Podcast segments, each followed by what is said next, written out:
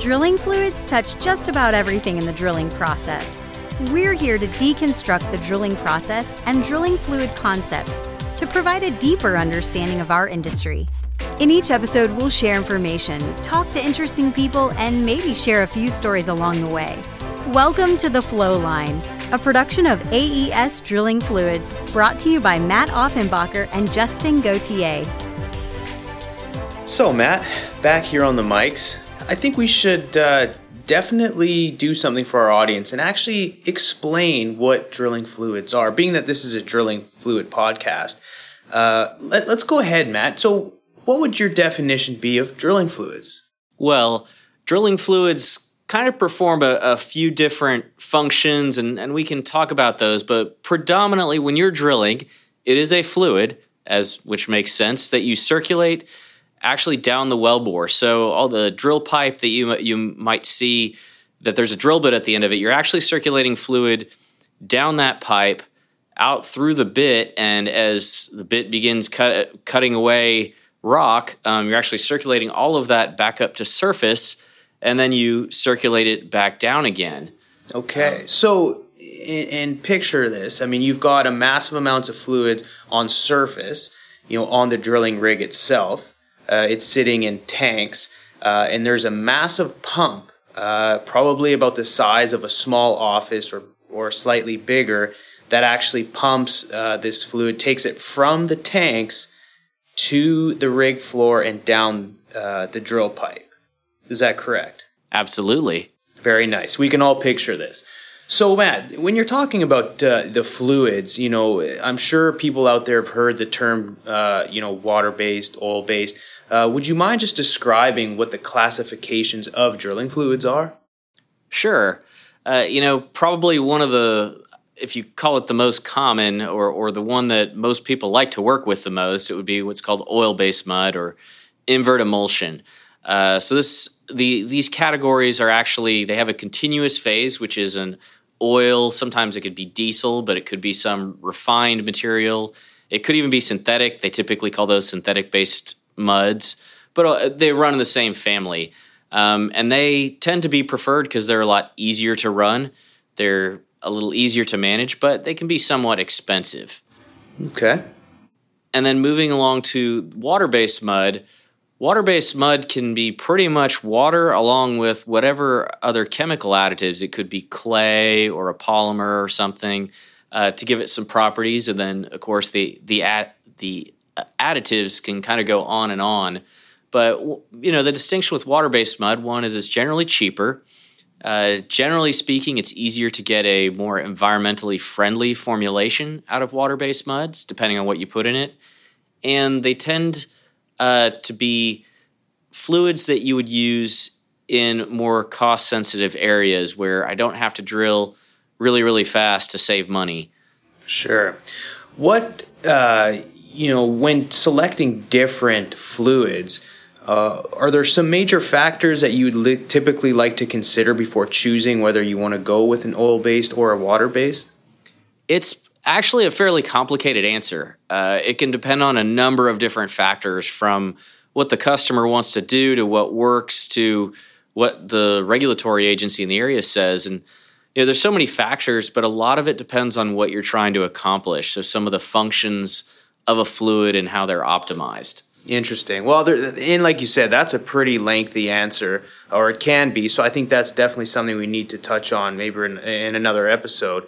Uh, you know, in talking about the functions, uh, there's, you know, when when pumping a fluid down hole, it seems pretty simple, but in actuality, it's probably one of the most important, uh, you know, f- additives or one of the po- most important factors when uh, considering drilling.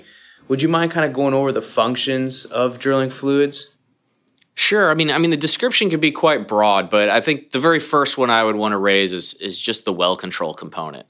So these fluids have a density, or it's called a mud weight. So they're they're given um, a specific uh, mass to them, such that they actually apply, apply pressure on the well bore, and are important for, for example, if you're drilling in a gas or an oil zone, keeping that those hydrocarbons back from uncontrolled flow. So, in the well control perspective, preventing what's called a blowout, um, you need a fluid that has sufficient sufficient pressure to hold back pressure that might come at you from the wellbore. Interesting. And and not only hydrocarbons, uh, oil or gas, but you also have water uh, influxes as well. I mean, there's there's a lot of different reasons why you'd want to apply pressure to the outside of the wellbore, but primarily, you know, preventing, like what Matt says, a blowout uh, or a kick is when your density uh, isn't heavy enough or high enough to which then the uh, influx coming in from the wellbore will actually go into the wellbore up the annulus and out towards surface, which is which can be very dangerous uh, and, and can potentially, uh, and God forbid, you know, cause injury or even burn down rigs in in, in some cases. So that, uh, and I'd have to agree with you, Matt. The number one uh, function, in my opinion, for drilling fluids would be well control. I mean, we're, we're drilling wells all over the world, and you know the the number one uh, factor out there is safety. So that that to me is extremely important. Uh, what else is there, Matt? Well, hole cleaning is another big one. Uh, when I'm drilling, I'm generating all of this ground up rock from the drill bit, and I need to be able to convey it to surface. So the fluid really helps with that, and you can adjust its properties along with how fast you're pumping it and other elements just to get the hole clean so I can keep drilling ahead. Interesting. Are there any major uh, factors when it comes to hole cleaning that you need to consider? There are several factors, and this is another kind of topic in and of its own story, but it's not just how thick the fluid is. Sometimes a fluid that's too thick can actually create problems as well, but keeping the right flow rate, rotating your drill pipe, um, and having the right viscosity so that you have a good flow regime and actually have – uh, you're getting energy, fluid energy against the cuttings to carry them out of the well. Those are kind of the three critical factors for hole cleaning. And to supplement that, I'm sure the listeners are thinking, well, when all this rock comes out to surface, you know, then what? Uh, so to briefly describe that, if you can picture fluid coming out of the hole, uh, it, it, returns to surface and goes out over what we call shale shakers. Uh, and without getting to, into too much detail, it's basically big screens on surface that screen out all the cuttings and uh, and the rock into a bin, and then the fluid that comes out of the hole actually gets uh, put back into the rig tanks and recirculated downhole. So it's not a continuous injection of new fluid. Uh, you're actually just circulating the same fluid and just screening out a lot of the solids. Matt, tell us more. This is this gets too interesting here. Sarcasm noted. Hopefully, everybody's enjoying hearing about this. Uh, but with respect to kind of one of the other key functions is to support and stabilize the wellbore. And there's actually a couple of different ways that works.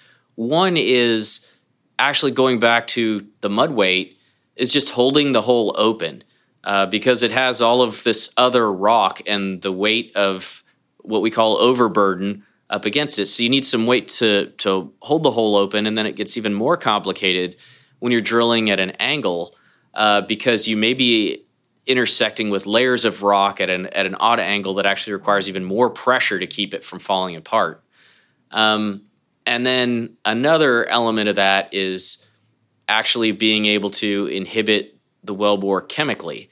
So some of the components in our fluids, especially when you're talking about water-based mud, can actually interact with the formation. And for example, if you're drilling through a, a clay layer and it sees water, it wants to swell. So you may need to adjust the chemistry to actually prevent that from happening, or you could have a real difficult drilling challenge on your hands. Matt, when talking about the, the chemistry, it, it, sounds to me like, you know, when we're talking about water based muds, and it's kind of a rhetorical question, but obviously there's different categories of water based muds. Because it sounds like there's areas that you can drill with that are you know relatively easy, maybe vertical.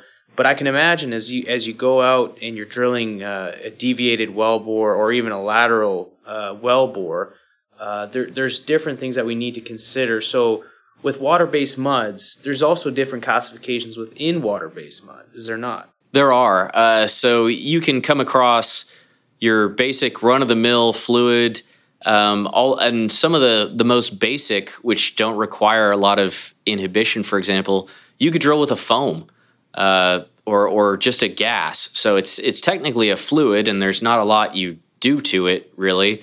A lot of it's focused on certain things like corrosion, but they're relatively low impact and relatively inexpensive fluids that you might use while drilling.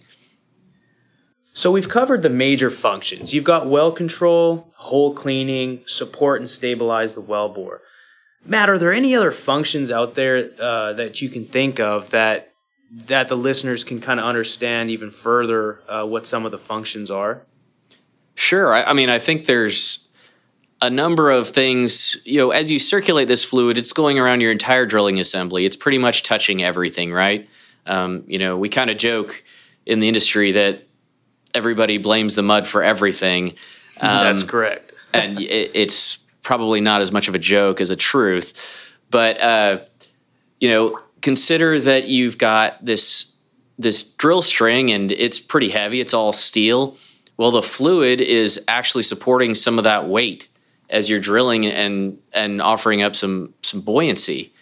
And then as you're drilling, you have what's called torque. You're rotating, uh, and you have a lot of metal on contact against rock or other metal, um, and the fluid actually provides lubricity. And at the drill at the drill bit, you're actually cooling. Um, you're actually providing something to take heat away and circulate cool fluid around the drill bit uh, to minimize wear and tear on it. Another another thing to consider is all of the power that's delivered downhole is is pretty much outside of a battery. It's going to be delivered by the fluid being pumped down. So fluid power, uh, fluid, the mud pumps are actually applying sufficient force to rotate a drilling motor or even send signals through um, what's called mud pulse telemetry pulsation back up to the rig floor or down to a tool to tell it what to do next. Um, so the hydraulic energy is actually very important that a fluid conveys. Uh, and then as this fluid comes into contact with the formation, there's functions like logging where I want to stick a probe against the rock and see what kind of material it is and is there any oil present there? And guess what? Whatever's between the uh, the material you want to measure and the tool is going to be a drilling fluid. So it's an important medium for logging. And I think one other thing that's important is is when we drill a well in sections, we normally drill a, drill what we call an interval. It's a section of formation, and then we run pipe and case it off and cement it in place, and then we'll drill the next one. And that's kind of how we manage some safety factors and and that sort of thing. But uh, the our drilling fluid has to be displaced by cement, and usually that kind of handshake or exchange to make sure that the cement gets a really good contact. Um, is another area where drilling fluids can be involved, and, and we have to work with the cementers to make sure that everything goes well. It's evident that fluids, our fluid, our drilling fluids, basically touch everything on the rig. I mean, everything from your surface equipment uh, down to your drill pipe, your mud motors, MWDs, uh, which there's a lot of components in that. Um, it goes off the shale shakers into bins, which then they have to dispose of.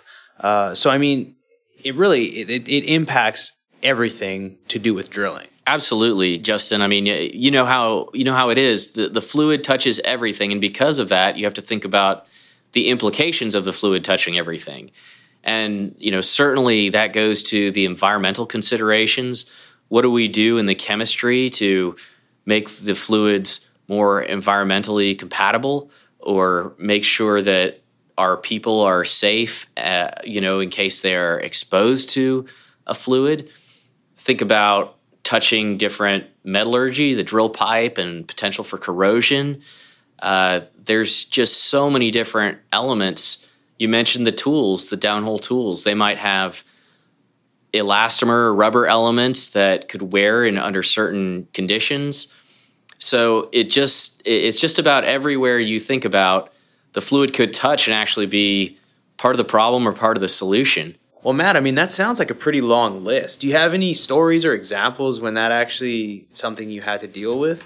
Sure. I mean, there's there's a, a, pretty long list, and what's funny is even as a as someone who tries to tout themselves as a fluids expert, it sort of ends up leading into a lot of other avenues. So, elastomer compatibility is is a really common story uh, where you have these fluids, and They may interact with rubber materials, for example, in a blowout preventer, uh, which is a really important piece of equipment, uh, and it has rubber elements to it.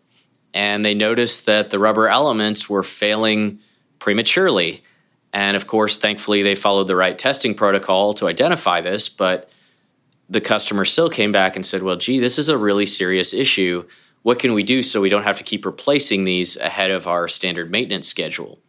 And so we had to go ahead and do an investigation because the assumption was, well, the fluid must be creating the issue, um, and investigate are any of our additives incompatible with these elastomers? Is the base fluid from our oil based mud incompatible with these elastomers? Uh, and so you have those kinds of conversations, and sometimes the investigation leads you in a really interesting path, and sometimes it turns out you had to find out information you didn't already know, like the elastomers were sourced from a company that's no longer in business. And part of the reason that they are no longer in business is they were having lots of quality control issues. You know, that, that doesn't get communicated down the line, and, and you have to do your due diligence to say, okay, let's at least rule these things out. Um, you know, we hadn't had any issues in the past, but it was just a comparison study where we had to do swell testing. We had to see all kinds of chemical interactions and verify that they weren't outside an acceptable tolerance. Yeah, that makes sense. Uh, it sounds like there's a lot of investigating that can be done. Um, you know, I'll share an example. Uh, you know, for me, one of my customers, they were having corrosion control issues, uh, especially when dealing with drill pipe. Uh, one of the properties that's you know that we track when drilling with a water-based mud is the pH. And uh, if anyone has a, bit of background in uh, in corrosion, you know that the pH in the fluid uh, can have an effect on corrosion rates inside drill pipes. So one of the things that uh, companies can do, and what we did, is is you insert a metal coupon inside the drill pipe uh, through a certain section of the well, and we can actually bring it back and test the corrosion rate to see if the corrosion control products that we're adding at certain concentrations are actually effective. Uh, turns out they were, and and you know a lot of it is just uh, doing doing different testing to uh, make sure that the customer is is getting what they're paying for, and making sure that what we're pumping doesn't negatively affect uh, other parts of the rig to where everything functions correctly and that there are no failures or, you know, doing as much as we can to prevent any bit of tool failure or equipment failures as well. Uh, I think that's a really good point, and and bear in mind that a lot of it is timely troubleshooting. In in our line of work, drilling fluids could be the problem; they might not be, but the rig is still trying to drill ahead, and it's waiting on an answer before they do anything. And so, it could be that the tool plugged because it wasn't properly put together in the shop, but at the same time that the person providing that tool is running that investigation, they're asking, "Hey, we have some material that got stuck in the tool. Can you perform some analytical testing and tell us what it is so we can determine was it from the drilling fluid, was it from the formation, was it something some other foreign object and we need to figure out where it's coming from before we damage another one and waste more time?" And so a lot of it, even if it's not a fluid problem, you still need to investigate and, and rule that out as a potential issue. So it, it really is a broad spectrum where you've got to wear a lot of different hats. Thanks for listening. Please tune in next week for another exciting episode of The Flow Line. And remember, may your returns always be full and your trips always smooth. Views expressed in this program belong to participants and not their employees. The program is for informational purposes only and cannot take the place of seeking professional advice.